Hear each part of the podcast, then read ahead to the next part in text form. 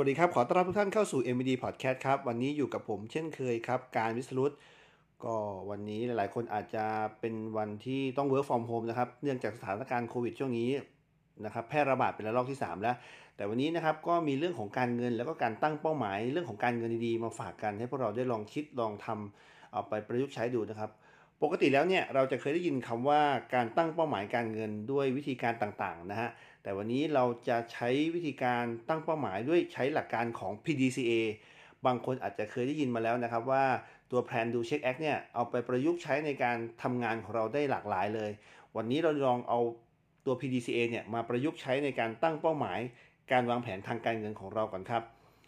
อันดับแรกเลยครับ ข้อที่ 1เขาบอกว่าการตั้งเป้าหมายในการเก็บออมของเราเนี่ย นะครับเป้าหมายที่ดีเราต้องประกอบไปด้วยนะครับสมาร์ทนะครับการตั้งเป้าหมายแบบสมาร์ทก็คือ 1 specific คือเจาะจง ยกตัวอย่างเช่นว่าเราจะเก็บเงินให้ได้ 10,000 บาทใน 5 เดือนแบบนี้เป็นต้นนะครับ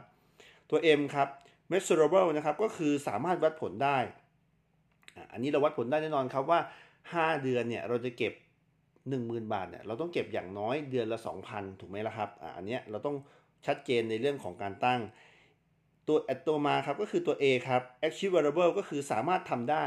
แน่นอนครับว่าการเก็บเงินเดือนละ 2,000 ของเราเนี่ย เราต้องมองถึงรายได้ของเราที่ได้มาว่ามันสามารถเกิดขึ้นได้จริงไหม หรือทำได้จริงหรือเปล่า และอันถัดมาก็คือตัว R ครับ realistic ก็คือต้องสมเหตุสมผล บางทีการตั้งเป้าหมายบางครั้งถ้ามันง่ายเกินไป มันก็ไม่ชาเลนจ์หรือมันก็ไม่ท้าทายตัวเองนะครับ เพราะฉะนั้นแล้วมันต้อง รู้สึกว่าค่อนข้างต้องต่อสู้หรือต้องแข่งขันกับตัวเอง มันถึงจะสนุกในการตั้งเป้าหมายนะครับ และตัวสุดท้ายที่ลืมไม่ได้เลยคือตัว T ครับ timeline เราต้องมีการกำหนดระยะเวลาอย่างที่ผมบอกครับว่า ยกตัวอย่างเช่น เราจะเก็บเงินให้ได้ 10,000 บาท ในระยะเวลา 5 เดือน แสดงว่าถ้าเราแบ่งตามแต่ละเดือนเนี่ยเราต้องเก็บเดือนละ 2,000 บาทเป็นอย่างน้อย แต่ถ้าทำได้มากกว่าเป้าหมายของเราก็จะถึงได้เร็วมากขึ้นนะครับ อย่างนี้เป็นต้นก็คือการตั้งเป้าหมายที่เราใช้ องค์ประกอบในเรื่องของการใช้สมาร์ทเข้ามาช่วยนะครับ ตรงนี้ข้อที่ 2 ครับนะครับ ลงมือออมควบคู่กับการลงทุนนะมาดูครับมีการวางแผนและแพลนนะ อันถัดมาก็คือข้อนี้คือตัวดูครับการลงมือให้ประสบความสำเร็จนั้น เราจะต้องมีวิธีการที่เหมาะสมกับตัวเรามากที่สุด อย่างที่เคยกล่าวไปหลาย ๆ ครั้งนะครับ ว่าในเรื่องของการลงทุนเนี่ยเราต้องมีการประเมินตัวเราเองก่อนครับว่าการลงทุนของเรานั้น เราสามารถรับความเสี่ยงได้ในระดับไหน มีความเสี่ยงต่ำความเสี่ยงปานกลาง หรือความเสี่ยงที่สูงขึ้น ยกตัวอย่างเช่น ถ้าเรามีความเสี่ยงที่รับได้ในความเสี่ยงต่ำกองทุนตราสารหนี้ระยะสั้นต่างๆเนี่ยรวมไปถึงเงินฝากธนาคารทั้งบัญชีฝากประจำบัญชีออมทรัพย์ต่างๆ ก็อาจจะเหมาะสมในช่วงนี้ หรืออันถัดมาครับถ้าเรามีอาจจะมีความเสี่ยงมากก็คืออาจจะออมไว้ในตัวประกันแบบ บำนาญหรือประกันสะสมทรัพย์ต่างๆนะครับ แบบนี้ก็สามารถฝากไว้ได้เช่นเดียวกัน อีกประเภทหนึ่งก็คือถ้าเราสามารถรับความเสี่ยงได้สูงขึ้นมากขึ้น ก็อาจจะเลือกลงทุนในเรื่องของหุ้น กองทุนรวมหุ้น หรือทรัพย์สินอื่นๆ ที่มีมูลค่าที่สูงมากขึ้น อันนี้คือการลงทุนควบคู่กันไปนะครับ อันที่ 3 คือนะครับสำรวจค่าใช้จ่ายในการลงทุนในการจดบันทึกแพลนดูแล้วก็ตัวนี้คือตัวเช็คนะครับตัว C ก็คือการเช็คของเรานี่นึงว่า สำรวจโดยเราพิจารณาจากอะไรบ้าง อันดับแรกก่อนครับ ก็คือเราต้องมาดูก่อน ตรวจสอบว่าในแต่ละเดือนเนี่ยเราวางแผนค่าใช้จ่าย เหมาะสมจริง ๆ หรือไม่ บางครั้งเราอาจจะมีรายจ่ายที่จ่ายไปในเรื่องของเกี่ยวกับการบริโภคของเราซะส่วนใหญ่ ซึ่งมันไม่ก่อให้เกิดมูลค่ามันแบบเนี้ยเราก็จะมาสำรวจตัวเองได้ในแต่ละเดือน โดยการทำบันทึกรายรับรายจ่ายของเรา ซึ่งทุกวันนี้ก็จะมีแอปเยอะแยะมากมายนะครับที่เป็นตัวช่วยให้เราสะดวกสบายมากยิ่งขึ้นนะครับ และอันต่อมาก็คือรายได้เฉลี่ยของเราเนี่ยเราต้องรู้ครับว่าประมาณเท่าไหร่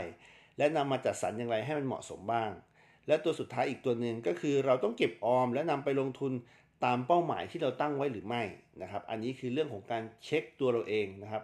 อันถัดมาครับแพนดูเช็คนะครับอันต่อต่อมาก็คืออันที่4 action นะตรงนี้ การสร้างแผนการเก็บออมการลงทุนที่ดีกว่าเดิมก็คือ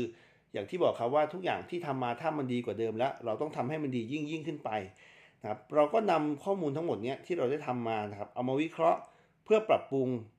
แบบแผนในการออมของเราให้มีประสิทธิภาพมากยิ่งขึ้น เราอาจจะมีการปรับแผนให้ดียิ่งขึ้นนะครับ เราปรับได้ยังไงบ้าง รวมไปถึงเราต้องมาสำรวจตัวเองครับว่าเราจะต้องลดรายจ่ายอะไรมากยิ่งขึ้น เพื่อให้เรามีรายได้หรือมีเงินเก็บเพิ่มมากขึ้นในส่วนนั้น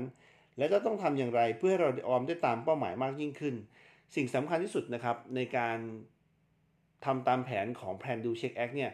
เราต้องมีการสำรวจตัวเองสำรวจวิธีการ และมีการตั้งเป้าหมายที่เป็นรูปธรรมที่จับต้องได้สำคัญที่สุดก็คือในการทำบันทึกรายรับรายจ่ายของเราเนี่ยเราจะต้องทำแบบตรงไปตรงมา แบบไม่หมกเม็ดหรือไม่โกหกตัวเราเองนะครับ เพื่อให้เราเห็นว่าเรายังมีช่องโหว่ตรงไหนบ้าง ที่เราจะอุดรูรั่วได้ และสามารถทำให้เรามีรายรับนะครับรายรับในที่นี้หมายถึงว่า มาจากส่วนต่างจากที่เราจ่ายไปโดยที่ไม่เกิดมูลค่าหรือ